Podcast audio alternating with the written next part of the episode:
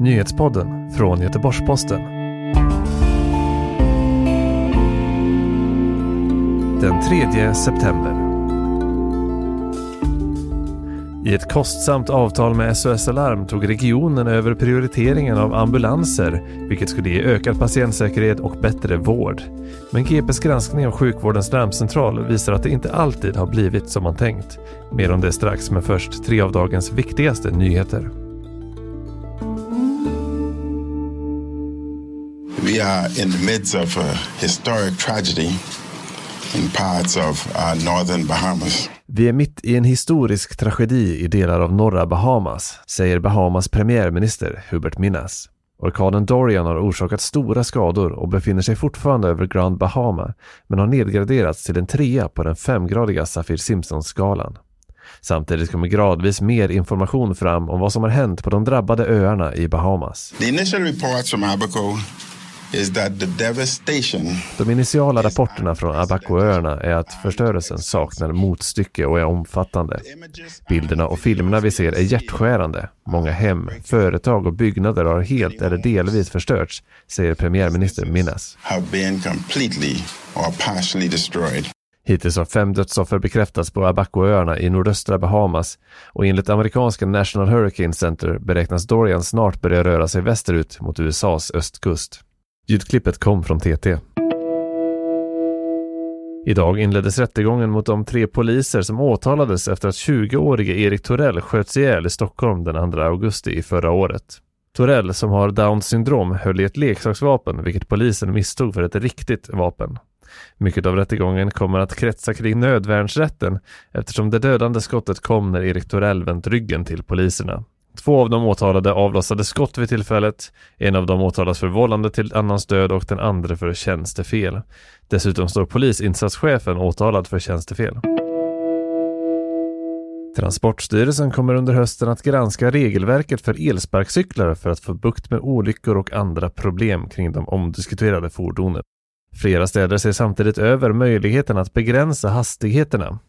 Förutom att Vajes elsparkcyklar nu kör långsammare I Göteborg kommer Helsingborg att begränsa hastigheten till 6 km I timmen på gågator och I stadsparken.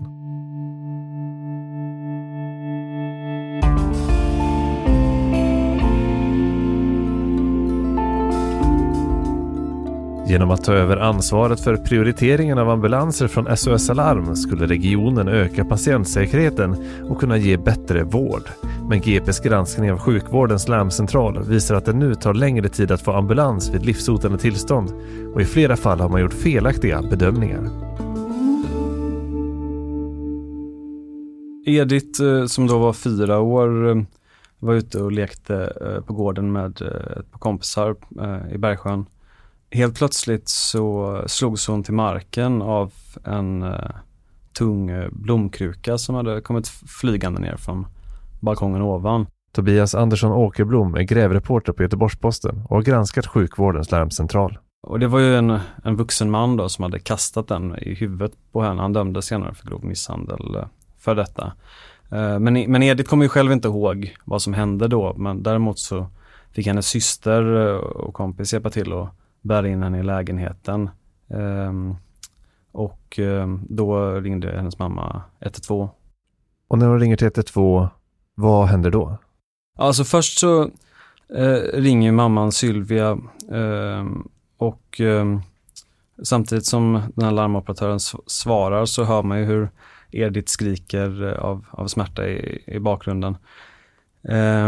Och hon berättar ju då att hon har fått den här krukan I huvudet och att hon är skadad och att hon vill ha ambulans. Men sen så kopplar ju den här operatören över till en sjuksköterska på regionens enhet, sjukvårdens larmcentral. Och där uppstår en förvirring kan man säga I samtalet. Vem är det du pratar med? De skjuter grannen just nu, nu pratar du med mig. Hon upplever ju då att hon får inte den informationen som hon behöver. Liksom. Samtidigt som mamman känner att hon berättar vad som händer med Edith men vägras hjälp. Han har slått på huvudet.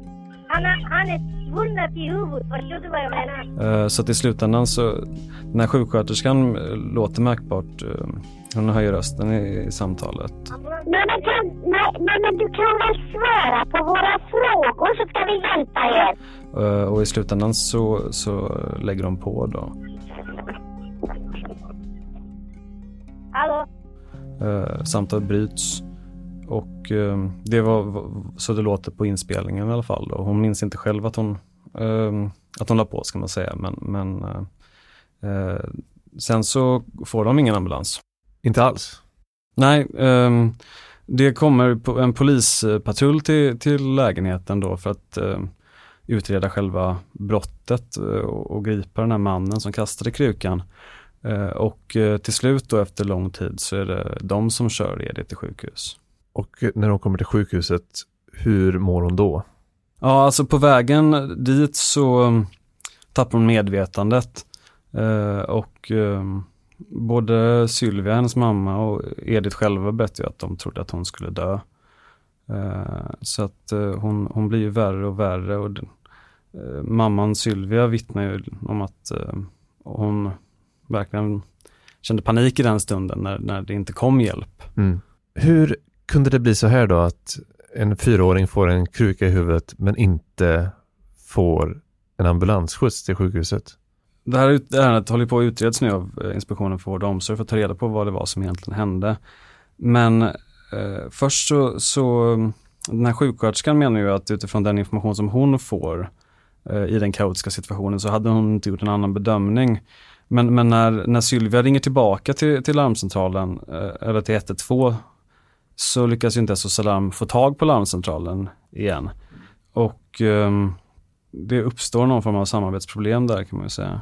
För deras roll är att bedöma om personen som ringer har ett behov av en ambulans eller om man kan söka sig till primärvården eller på egen hand söka vård. Ja, precis. Och hur akut det är. Om man ska skicka ut en ambulans direkt eller om det kan vänta lite grann. Det hade ju i ett senare skede då så hade ju SOS Alarm bedömt att de skulle skicka ut en ambulans men den dröjde så att till slut så tog polisen saken i egna händer och körde Edith till sjukhuset. Men SOS Alarm kopplar alltså över det här samtalet till en av regionens sjuksköterskor. Vad är det som händer där? Kan du förklara varför man gör på det sättet? Ja, alltså det är ju ett nytt system kan man säga. Tidigare så skötte SOS Alarm hela hanteringen av ambulanslarm i Västra Götaland. Men 2017 så fattade regionen ett beslut om att man skulle ta över det så kallade prioriteringen av ambulanslarm. Alltså den medicinska bedömningen i egen regi. Och då bildades sedan den här sjukvårdens larmcentral. Den började lite smått sin verksamhet i slutet av 2017, men det är först nu i år som den har tagit över hela ansvaret för ambulanslarmen. Varför ville man göra det i egen regi? Varför kunde inte SOS Alarm fortsätta med det? Alltså bakgrunden är ju att det har funnits ett missnöje väldigt länge med hur SOS Alarm har skött sitt uppdrag. Och att det har varit rapportering även om det. Så då menade man att om man tar över det i egen regi och framförallt se till att det sitter högkompetenta sjuksköterskor och gör de här bedömningarna så kommer de att bli säkrare och bättre och det kommer också i slutändan att spara resurser för samhället för att det blir färre felaktiga ambulanslarm. Du har ju granskat sjukvårdens larmcentral. Har det blivit bättre bedömningar som man ville ha? Det är ju svårt att mäta. Det vi har kunnat konstatera hittills är ju att det har skett ett antal fall där de har gjort medicinska felbedömningar och där patienter som hade behövt en ambulans med hög prioritet inte har fått det. Mm. Finns det några fler exempel förutom Edith? Det är ju under utredning fortfarande som sagt så det är inte klarlagt vad som brast och inte här. Finns det några fler exempel? Ja, vi berättar ju idag om 89-årig Werner som drabbades av stroke och fick vänta i 2 timmar och 20 minuter på att få en ambulans. Han blev senare förlamad och ungefär ett halvår efter händelsen så dog han också. Och där har ju sjukvårdens larmcentrals medicinskt ansvariga överläkare konstaterat att de skulle gjort en annan bedömning. Ja, för kommer man in i tid med sådana symptom så kan man behandlas på ett mycket bättre sätt än vad som skedde i det här fallet. Ja, alltså stroke är ju en sån sjukdom där tiden är avgörande för behandlingen. Så just att vänta ett timtal på ambulans när det gäller stroke, det minskar ju möjligheterna att behandla det drastiskt. Genom att köra i egen regi då, är det en sorts besparingsåtgärd också om man nu inte är nöjd med avtalet? Ja, alltså som sagt, tanken är ju att det ska bespara samhällets resurser i andra delar av sjukvården genom att man minskar felaktiga ambulanslarm till exempel då. Men sen då några år tillbaka så är kostnaderna för larmverksamheten ökat väldigt kraftigt. Och det här avtalet där man tecknade upp den här modellen då, där SOS Alarm har ansvar för en del av ambulanshantering eller larmhanteringen och regionen har en egen del.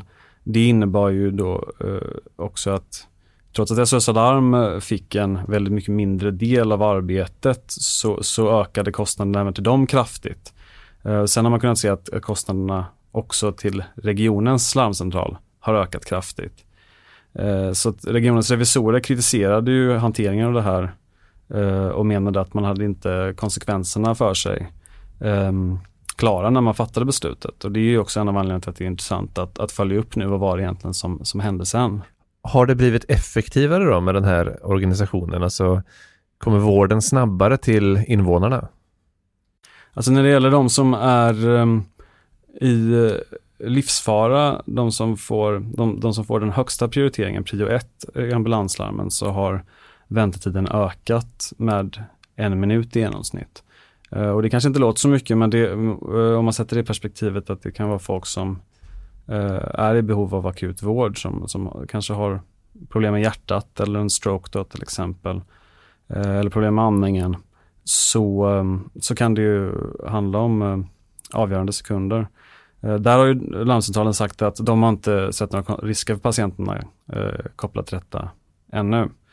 Samtidigt har inte alarmeringen, alltså antalet ambulanslarm, har minskat marginellt kan man säga. Så att än så länge har man inte sett några besparingar av det.